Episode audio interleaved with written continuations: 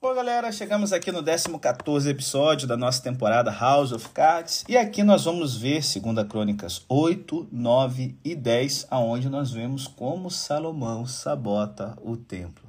Infelizmente, infelizmente, a gente vai ver como que a opulência, a riqueza, a ostentação se tornou uma cilada no coração de Salomão. E se você quiser saber um pouco mais, lá na temporada de Game of Thrones, a gente vai abordando como o sexo, o poder e o dinheiro se tornaram uma cilada na vida de Salomão e fique esperto, e isso é uma cilada para a gente ainda hoje.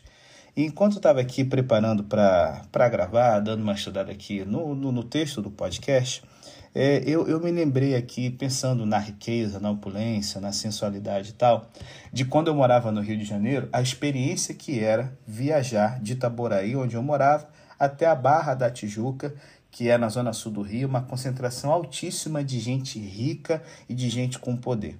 É, é, é, assim, em Belo Horizonte há um contraste também de quando a gente sai da periferia e vai para Savassi, a zona sul de BH e aquela região toda. Mas eu, eu, acho que, assim, São Paulo eu não, não, não conheço muito. Mas a Barra da Tijuca é um, é um contraste que sempre me impacta quando eu passo por lá.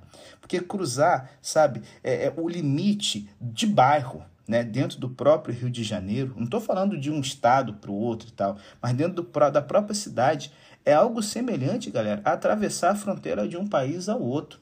Você sai da Rocinha para chegar ali na região da Barra da Tijuca e é um negócio assim, é, é, é, é brutal de diferente. Né? Do lado da Rocinha, as estradas são estreitas e, e, e, e mal feitas, né?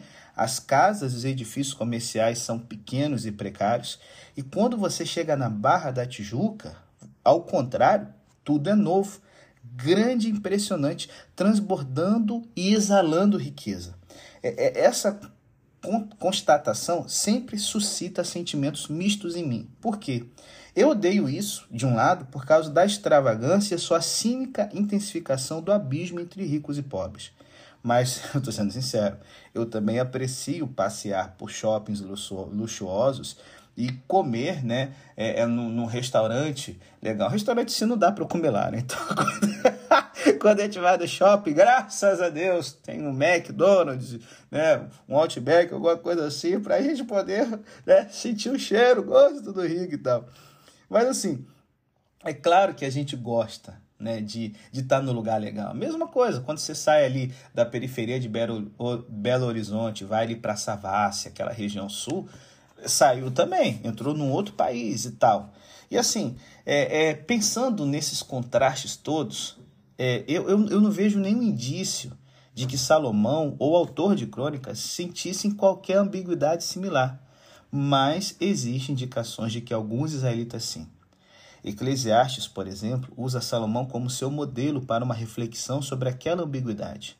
Primeiro Reis, então, é explícito sobre como Salomão sabota a, adoração a Jeová, agindo erroneamente, especialmente no campo religioso, como resultado das implementações de políticas segundo o exemplo dos reis de outras nações. Crônicas, porém, simplesmente se gloria nas conquistas de Israel durante o reinado de Salomão. Pode-se compreender porque os seus leitores também fariam isso em seu contexto histórico após o exílio. É possível dizer que a pequena Judá está mais para a área ao redor da Rocinha que olha para a Barra da Tijuca em busca de inspiração, ou como muitos habitantes de países do terceiro mundo, como a galera aqui que está acompanhando a gente, Brasil, é, Argentina e, e Paraguai, e que olha para a riqueza dos Estados Unidos e da Europa e sente fascínio e atração. No caso do Judá, após o exílio, as pessoas podem olhar para o passado, para os dias nos quais a sua nação desfrutava do tipo de riqueza e de reputação que Israel teve durante o reinado de Salomão. Era outra forma de cumprir o compromisso divino de abençoar Abraão para que o resto do mundo orasse, visando receber a mesma espécie de bênção constituía um modo de cumprimento do propósito divino que o rei de Israel governasse todo o mundo em nome de Deus.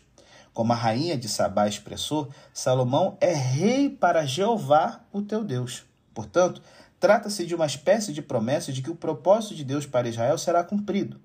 As pessoas que vivem em dias nos quais a bênção está distante e a ideia de Israel governar o mundo é totalmente insensata, podem ser encorajadas a acreditar que isso é possível.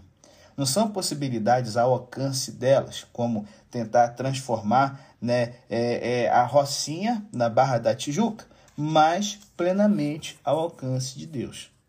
Considerando isso, o fato de Crônicas omitir o lado transgressor e sinistro de Salomão faz todo sentido, a exemplo de ocultar como a vida de Davi se enrolou e, que, e desenrolou, né? como eu já comentei aqui no nosso podcast.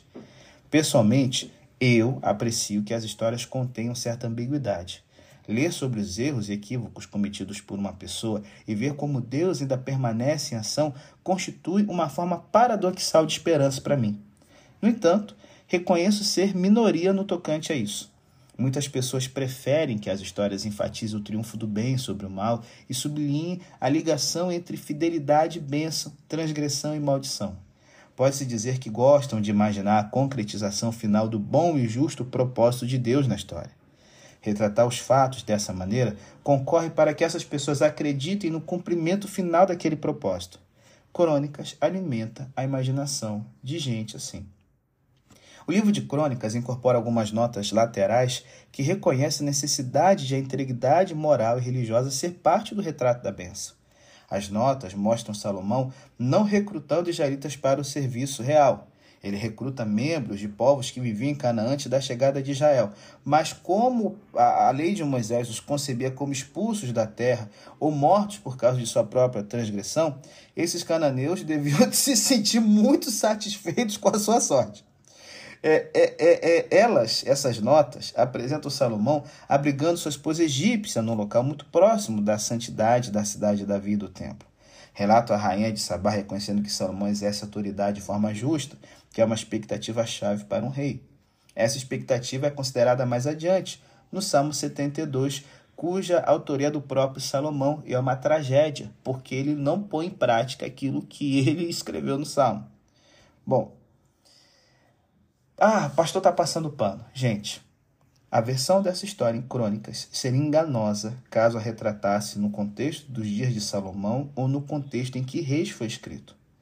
Pode também ser enganosa quando lida na realidade de uma próspera igreja localizada na Barra da Tijuca ou na zona sul de Belo Horizonte, ou nos Estados Unidos ou na Europa, onde temos muitos ouvintes, mas constitui uma mensagem para a igreja na Rocinha, na periferia de Belo Horizonte, no Paraguai, na Argentina ou no interior do Brasil. Ela conta o que Deus fez e, portanto, encoraja essas igrejas a crerem no que Deus pode fazer. E nos lembra que o grande problema não são as bênçãos de Deus. Ele está sempre louco a abençoar. O problema é quando as bênçãos se tornam ídolos.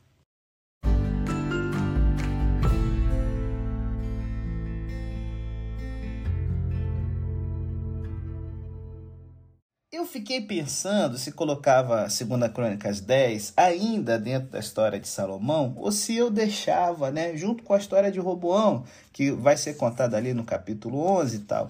Mas, gente, como eu estou falando de como Salomão sabotou né, o, o templo, já que ele construiu e dedicou, faz todo sentido ela estar tá ainda atrelada aqui dentro do que a gente está falando de Salomão, porque é uma transição certo? Em que, infelizmente, Israel deixa de ser uma nação unida. Mas Roboão não somente está colhendo as consequências das idiotices que ele está fazendo aqui, mas também da infidelidade de Salomão, que aí fica sublinhada, subentendida, né, dentro aqui do capítulo 10. Gente, manos, é, é assim, quando sempre que eu leio a história de Roboão, mas me dá uma angústia, me dá uma gastura de ver como alguém pode ser tão idiota. E a grande tragédia é que líderes, ainda hoje, continuam, sabe, adotando o método de Roboão de governo.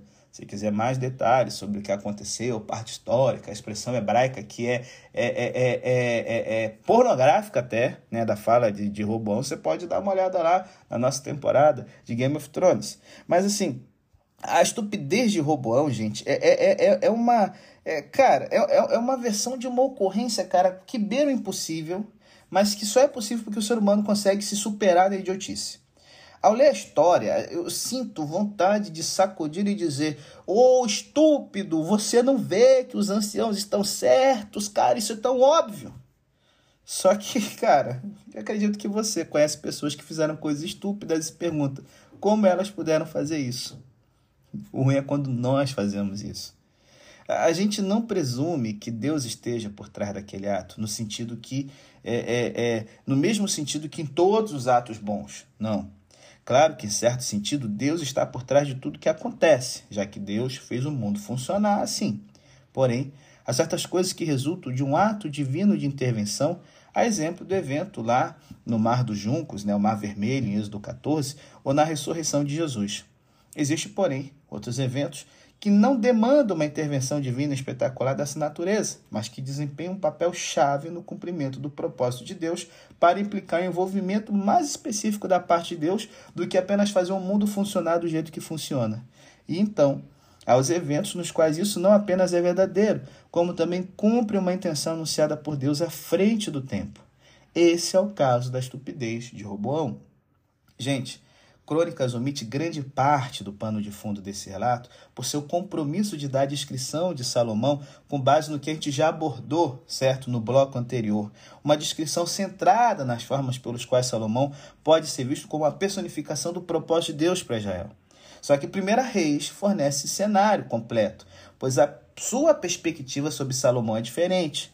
Jeroboão tinha uma posição destacada em Jerusalém como membro da corte de Salomão, mas se rebelara contra o rei presumidamente ao desafiar o seu cargo real, a exemplo do que Absalão fizera a Davi, e como a gente comentou na temporada de Game of Thrones, Jeroboão ele é o cara que está envolvido com os trabalhos forçados, embora crônicas né, e reis falem que foram só os cananeus, não. Salomão começou agora a botar os próprios israelitas em trabalhos forçados. Jeroboão é o exemplo do líder popular que se que fica indignado com a injustiça acontecendo e quer fazer algo a respeito, certo? Então, ele começa a ir para oposição em relação ao governo. Em certo sentido, não haveria nada a se extrair em relação a isso. Não existe um padrão estabelecido pelo qual um rei deve reinar até a sua morte, e golpes periódicos são equivalentes né, ao sistema adotado nos Estados Unidos e na Grã-Bretanha, por exemplo, de substituir o governo periodicamente. Na ocasião em questão, Deus havia encorajado Jeroboão ao enviar um profeta para lhe prometer que ele se tornaria rei sobre a maioria das tribos de Israel. A intenção de Deus era dividir a soberania de Salomão por ele ter encorajado culto a outras divindades em Jerusalém e por seus casamentos com mulheres pagãs dos povos vizinhos, visando fins diplomáticos. Jeroboão era um efraimita e Aías, o profeta de Siló, também era um efraimita no sentido mais amplo. Politicamente, podemos imaginar que os movimentos deles estivessem relacionados à crescente tensão entre Judá e as demais tribos. Além disso, a referência ao tratamento opressivo dado a Efraim por parte de Salomão sugere que as dinâmicas da vida política em Israel seguiam um padrão recorrente. A capital e seus arredores vivem muito bem, mas as províncias sofrem, algo que nós percebemos no Brasil, no Paraguai, na Argentina e aí vai. A palavra de Deus não se cumpriu durante a vida de Salomão. O rei era, claro, um homem de profundo discernimento, de maneira que não surpreende o fato de ele lograr derrotar a tentativa de golpe. Desse modo, Jeroboão foi obrigado a fugir para preservar sua vida. Coisas que a gente vê no Brasil também. Continuando aqui. Outro aspecto da maneira pelo qual a palavra divina se cumpre é que as ações humanas podem frustrar o propósito de Deus, mas apenas durante algum tempo. A ida de Roboão a Siquém e Efraim pode ser reconhecido ali é, é, como um, um, momento em que os, as tribos do norte se associariam com ele, fazendo um reinado em conjunto, ouvindo o povo, diminuindo a aflição deles. Mas a resposta de Roboão às demandas sensatas deles demonstra que lhe falta a sabedoria de Salomão, seu pai, e Deus pode usar essa constatação para cumprir, enfim, aquela palavra profética. Os clãs efraimitas, a grande maioria do povo, como um todo, não quer nenhuma relação com Davi. Não há sentido em tentar negociar com o sucessor de Davi de Salomão. Estamos indo para casa, é o que eles dizem, já que tenda é uma expressão arcaica para lares. E, gente, sinceramente, pode-se ter simpatia por eles, porque o próprio Deus, ele levantou Jeroboão para poder botar um fim na política fiscal e de trabalho compulsório injusto que Salomão havia colocado. Os efraimitas estão se desligando da promessa de Deus feita a Davi, mas quem pode condená-los quando o próprio Deus ele usa um profeta para poder se levantar contra a injustiça praticada? Aqui nós temos uma advertência fechando no ciclo de Salomão, de que pessoas podem começar muito bem, podem começar pedindo sabedoria a Deus, podem começar construindo uma casa para Deus, tendo uma vida de oração em que Deus fala, em que vê o sobrenatural e vive tudo de bom.